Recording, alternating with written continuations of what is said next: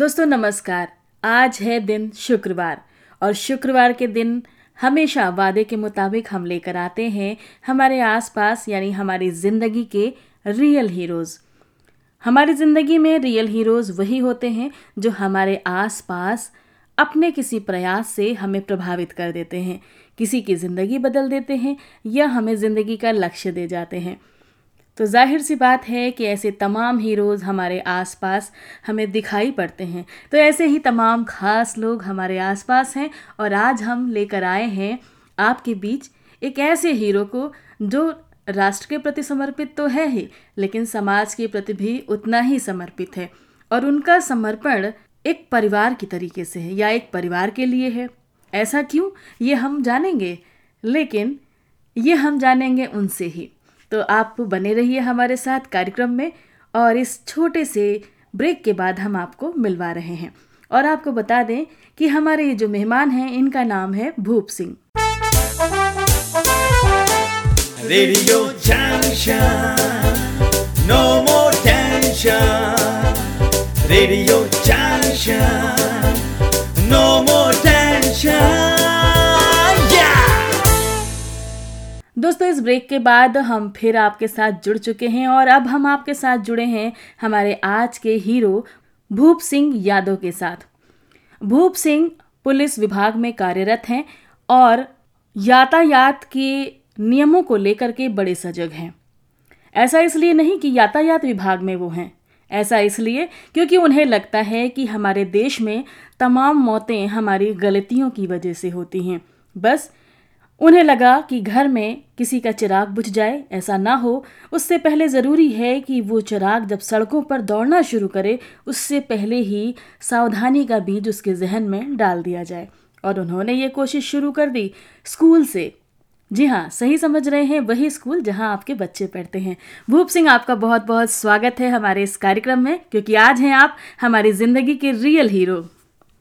Thank you ma'am thank you Bhoop ji, हम सबसे पहले जानना चाहेंगे कि आपने पुलिस विभाग में नौकरी की है, आपका एक लंबा अरसा हो गया नौकरी करते करते, और बच्चों के बीच आपने काफ़ी कोशिश की है यातायात के नियमों को पढ़ाने और सिखाने की। तो ऐसा क्या है कि बच्चे जो है, इंतज़ार करते हैं कि भूप अंकल आएँगे और वो कुछ बताएँगे? ये उत्साह कई बार हमें देखने को मिलता है जब आपका नाम स्कूलों में जाता है कि कोई आने वाला है और बच्चों को वह पता चल जाता है क्योंकि सोशल मीडिया की दुनिया है और भूप अंकल यातायात के तरीके समझाते हैं बड़े इंटरेस्टिंग तरीके से। तो वो तरीके क्या हैं आपके? ये इंटरेस्ट है हमें जानने में। ये जो बच्चों को रोड सेफ्टी रूल्स जो हम पढ़ाते हैं, सिखाते हैं, उनको इस तरीके से उनको सिखाते हैं ताकि वो बोर ना हो। हम अपनी विशेष कला के माध्यम से बच्चों के बीच में पहुंचकर और उनको ये बताते हैं कि कैसे सड़क पार करना चाहिए।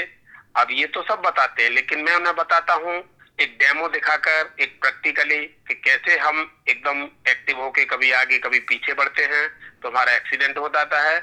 तो ये जो कला है उसको देखकर बच्चे हँसते हँसते सीखते भी हैं। जी।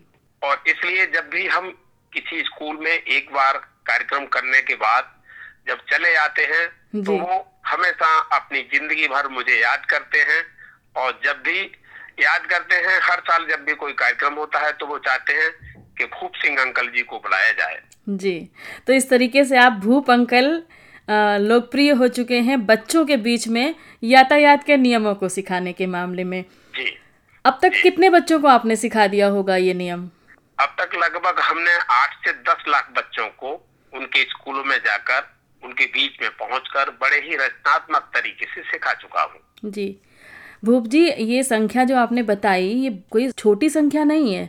तो मेरे जहन में ये सवाल आ रहा है कि आप पुलिस विभाग की नौकरी करते हैं जो अपने आप में एक टाइट शेड्यूल है नौकरी का जहाँ कभी कोई छुट्टी नहीं होती है कोई अवकाश नहीं मिलता है ना किसी फेस्टिवल पे और स्कूल टाइमिंग में ही बच्चे स्कूल होते हैं तो ये मैनेज कैसे करते हैं आप? ये साली जी मैं जब देश की सेवा करने का एक जुनून हो जी। तो टाइम निकालना पड़ता है। मैं अपनी पूरी जो भी ड्यूटी होती है सेवा होती है उसको सौ प्रतिशत करने के बाद या तो अगर हमारी ड्यूटी से पहले स्कूल खुले हैं तो मैं स्कूलों में पहुँचता हूँ या ड्यूटी के बाद अगर स्कूल खुले हैं तो मैं स्कूल में पहुँचता हूँ। अन्यथा मैं लगभग 25 वर्षों से लगातार अपनी एक महीने की ईएल एक महीने की सीएल लेकर स्कूल में जाता हूँ और बच्चों को जागरूक करता हूँ। कुल मिला के ये कह सकते हैं कि आपकी निजी जो छुट्टियाँ हैं उन छुट्टियों को भी आप ड्यूटी में लगा देते हैं हमारे देश के ही लोगों के लिए। जी मैम बिल्कुल। क्योंकि हमारे देश के जो युवा हैं हमारे बच्चे हैं देश के भविष्य हैं अगर हम इनको नहीं बचाएँगे तो ये हमारे देश के लिए डॉक्टर हो सकते हैं किसी भी माध्यमों में जाके देश की सेवा करेंगे। तो मैं इनको अपनी छुट्टियों से ज़्यादा इम्पोर्टेंट इन नौजवान जो हमारे युवा हैं देश के भावी भविष्य हैं इनको सुरक्षित रखना है मुझको। जी। भूप जी आपका प्रयास सच में बहुत अच्छा है और इनकरेज करने वाला है। एक सवाल और है क्योंकि हमारा ये कार्यक्रम एक पारिवारिक कार्यक्रम रात बाकी बात बाकी होता है और इसमें हम फ्राइडे को रियल हीरोज़ लेके आते हैं। तो जब बात परिवार की आती है तो जो। हमारी ज़िंदगी में हीरो होते हैं वो परिवार में भी हीरो होते हैं। क्या आपका ये जो प्रयास है इसकी वजह से आप घर में भी हीरो हैं ये सवाल इसलिए पूछ रही हूँ क्योंकि आपकी जो छुट्टियाँ हैं जो परिवार के लिए हैं वो भी आप कहीं ना कहीं डोनेट कर दे रहे हैं। यानी कि उसको भी कहीं यूटिलाइज कर दे रहे हैं यातायात के नियम सिखाने में। तो ऐसे में परिवार को तो वक्त देना और मुश्किल हो जाता है। तो क्या आप अपने परिवार में बच्चों के और अपनी पत्नी के लिए रियल हीरो हैं? हाँ बिल्कुल मैम मैं अपने बच्चे और अपनी पत्नी के लिए भी रियल हीरो हैं क्योंकि जब वो कहीं जाती हैं और उनको जब किसी तरह परिचय होता है कि मैं उनकी पत्नी हूँ हम्म। तो उनको लोग बहुत ही अप्रिशिएट करते हैं कि वो सर बहुत अच्छे हैं और तब उन्हें अनुभव होता है तब वो आके घर कहती हैं कि आप बहुत अच्छा काम कर रहे हैं देश के लिए और मैं जब भी जाती हूँ कहीं मिलते हैं जब भी नाम चलता है तो आपका नाम आता है। तो मैं परिवार का भी हीरो हूँ पत्नी का भी हूँ और भावी देश के भविष्य एक बार सुनने के बाद मैं उनका भी हीरो हो जाता हूँ। चलिए इस हीरो को हमारी तरफ़ से सैल्यूट है क्योंकि आ, मुझे यहाँ पे शंका थी कि ऐसा तो नहीं कि परिवार में हीरो हो बाहर जाने पे अप्रिशिएट होते हो लेकिन छुट्टी चूँकि नहीं मिलती है तो नाराज़गी भी व्यक्त होती होगी घर में क्योंकि अक्सर महिलाओं को शिकायत होती है कि तुम घर में समय नहीं देते हो। काम काम काम। और ये शिकायत अगर आपके साथ नहीं है तो बहुत अच्छी बात है। तब तो मायने रखता है कि आप ये जो हीरो की उपाधि हम आपको दे रहे हैं आपके लिए बिल्कुल परफेक्ट है। हमारे जो श्रोता हैं, जो हमारे साथ जुड़े हुए हैं, हम चाहते हैं कि यातायात के जो नियम आप सिखाते हैं, चूँकि रेडियो पर विजुअल तो नहीं हो सकते, दिखाई नहीं पड़ सकते तो आपकी जो कला है, जो अंदाज है, उस अंदाज में बिना दिखे हुए कैसे हम जागरूक करें लोगों को?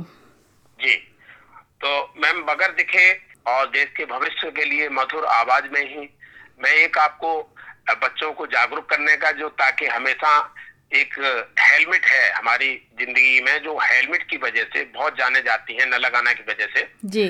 तो एक हेलमेट पर बहुत आप शेर सुनते हैं कवि सम्मेलन में वगैरह वगैरह लेकिन मैंने एक हेलमेट लगाने के लिए प्रेरित करने के लिए आकर्षित करने के लिए कि हेलमेट लगाएँ लोग। तो मैंने एक हेलमेट के लिए शेर लिखा है कि आप तो अपने आप से ही दगा करते हो।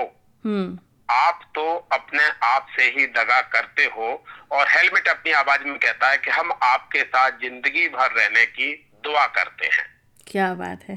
जी। क्या संदेश देना चाहेंगे हमारे श्रोताओं को?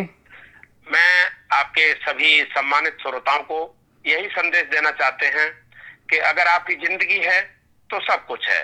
अगर ज़िंदगी नहीं है तो आप न तो अपने परिवार की सेवा कर सकते हैं न समाज की कर सकते हैं और विस्तार रूप में देश की कर सकते हैं। तो मेरा यही संदेश है कि सभी सड़क के नियमों को पहले जाने और जानने के बाद उनका कड़ाई से पालन करें। ये उनकी नैतिक ज़िम्मेदारी है और अगर आपका आदेश हो तो मैं दो चार पॉइंट जो अभी वर्तमान में है बहुत इम्पोर्टेंट है बिल्कुल। कर दूँ अपने संवाददाताओं को और बिल्कुल बिल्कुल बिल्कुल। जब श्रोताओं तो को यातायात नियम में सावधानी बरतनी है तो ये तो जान ही लें कि यातायात के नियम क्या हैं। जी। तो सबसे पहले मैं निवेदन करूँगा दोपहिया वाहन चालकों के लिए मैम। जी। कि ये दोपहिया वाहन पर अगर हम चलाते हैं तो हेलमेट बहुत ही ज़रूरी चीज़ है। हेलमेट को मजबूरी न समझें उसको जीवन के लिए ज़रूरी समझें। जी। तो सभी मेरा श्रोताओं से अनुरोध है कि आप हेलमेट लगाएँ उच्च गुणवत्ता का लगाएँ और आजकल हमारी बात मान लेते हैं हेलमेट तो लगाते हैं लेकिन उसकी जो बेल्ट होती है उसको ठीक से नहीं लगाते हैं। तो मैं हेलमेट के साथ साथ उनसे ये भी अनुरोध करता हूँ कि वो हेलमेट को अच्छा खरीदें अच्छी गुणवत्ता का आईएसआई मार्का जो भी उन्हें दिखता है कि मज़बूत है। हमारी जान बचा सकता सर बचा सकता उसके साथ वो बेल्ट को भी ठीक से लगाएँ ताकि वो उनको छोड़कर भागे नहीं गिरने पर। जी। कभी भी आप जाते हैं जल्दबाजी में रहते हैं तो मेरा सबसे यही संदेश है निवेदन है कि आप लेट होते हैं तो लेट होना भी एक एक्सीडेंट का कारण है क्योंकि आप लेट होने के बाद जिस दूरी पर आप एक घंटे में पहुँचते हैं और केवल पंद्रह मिनट शेष हैं तो आप उसको पैंतालीस मिनट का समय बचाने के लिए पंद्रह मिनट में पूरा करते हैं तो इससे भी सड़क दुर्घटनाएँ घटती हैं। तो मैं चाहता हूँ कि सभी लोग समय से जहाँ भी पहुँचना है स्कूल अपने कॉलेज या जो भी उनका लक्ष्य है वहाँ घर से समय से निकले लेट ना हो। जी। और जब भी रोड पर चलते हैं तो अगले वाहन से अपने वाहन को उचित दूरी पर रखें। अगर सर्विस रोड है रात में चलते हैं तो आमने सामने से क्रॉस करने से पहले वाहन को अपने डिपर का प्रयोग करें ताकि एक दूसरे को भली वहाँ चेक कर लें कि आप कितना आपको वाहन की जगह चाहिए और आपको क्लियर हो जाए कि हमारा रोड साफ़ है उसी के बाद निकले। जी। अभी सर्दी पड़ रही है। सर्दी में कोहरा पड़ने वाला है तो कोहरे में बहुत सावधानी बरतें। अगर आपके वाहन में फॉग लाइट नहीं है तो उसको व्यवस्थित करें। और अगर कोहरे में जाते हैं तो फॉग लाइट जलाने के साथ साथ सावधानी भी बरतनी है। जी। चौराहे पर जब भी हम कहीं भी निकलते हैं तो हम देखते हैं कि जेब्रा लाइन से पहले स्टॉप लाइन होती है। सभी लोग स्टॉप लाइन को क्रॉस करके जेब्रा लाइन पर खड़े हो जाते हैं जिससे आम पद यात्रियों को बहुत ही उन्हें डिस्टर्ब होता है उनका अवरोध होता है। तो हमारा सबसे निवेदन है कि जब भी आप चौराहे पर रुकते हैं तो स्टॉप लाइन से पहले अपने वाहन को रोकें ताकि पैदल यात्रियों को निकलने के लिए कोई भी असुविधा न हो। जी। कभी भी नींद और नशे की हालत में वाहन न चलाएँ क्योंकि नींद में होने पर नींद एक ऐसी चीज़ है पत्थरों पे आ जाती है तो नींद है तो वाहन बिल्कुल न चलाएँ। नशे की हालत में है तो वाहन बिल्कुल न चलाएँ। और कभी भी सौ किया सड़क पर एक रेसिंग कार समझ के न तो अपने किसी वाहन को चलाएँ, जिससे कि भयंकर दुर्घटना घट सकती है। जी। बहुत अच्छी जानकारी दी श्रोताओं, आपको इन्होंने जानकारी जो दी उन सब में। कुछ जानकारी एक बार मैं फिर से रिपीट करना चाहूँगी जो सबसे ज़्यादा महत्वपूर्ण है, वो ये है कि आप अपने हेलमेट के बेल्ट को टाइट बांधें ताकि अगर एक्सीडेंट हो तो हेलमेट छटक करके दूर जाकर ना गिरे। यही वजह है कि हेलमेट में बेल्ट होती है, वरना सिर पे टोपी ही पहन के निकला जा सकता है। तो अपने हेलमेट को सही ढंग से पहने। दूसरा है समय का ख्याल रखना। हम आज के समय में समय की वैल्यू सबसे ज़्यादा भूल चुके हैं और समय की वैल्यू समझ के अगर हम सही समय से घर से निकलेंगे तो हम दुर्घटना का शिकार बिल्कुल नहीं होंगे। तो समय का भी ध्यान रखें। और तीसरी कि हम, अरे जो एक्सीडेंट होते हैं, अक्सर हम स्पीड में होते हैं और एक दूरी मेंटेन करके नहीं चलते, ये होता है दाएँ बाएँ अगल बगल ज़रा सा भी जगह मिलती है तो हम गाड़ी आगे बढ़ाने की कोशिश करते हैं। या हम कई बार सड़क पर आगे वाले को हॉर्न बजाते हैं कि वो ज़रा सा इधर उधर दाएँ बाएँ अपनी गाड़ी को झुका ले और हम आगे बढ़ जाएँ। तो इतनी जल्दी ना करें। हॉर्न बजा बजा के अपने आगे वाले रुके हुए यात्री को भी परेशान ना करें, क्योंकि एक तो आप ध्वनि प्रदूषण फैला रहे होते हैं, दूसरा आप जो शोर मचाते हैं, उस शोर के साथ साथ लोगों को डिस्टर्ब भी होता है। और जगह में अगर ज़ाहिर सी बात है कि किसी क्रॉसिंग पर या ट्रैफ़िक लाइट पर रास्ता रोका गया है तो आपके हॉर्न बजाने से वो रास्ता खुल नहीं जाएगा। दो मिनट पीछे हैं, दो मिनट आगे है कोई, बस इतना ही अंतर फ़र्क पड़ेगा लेकिन आपकी ज़िंदगी से ज़्यादा जो है ज़रूरी कुछ भी नहीं है। आप थोड़ी देर से घर पहुँचेंगे, वो मंजूर है, लेकिन आप कभी नहीं पहुँचेंगे, ये मंजूर किसी को नहीं होगा।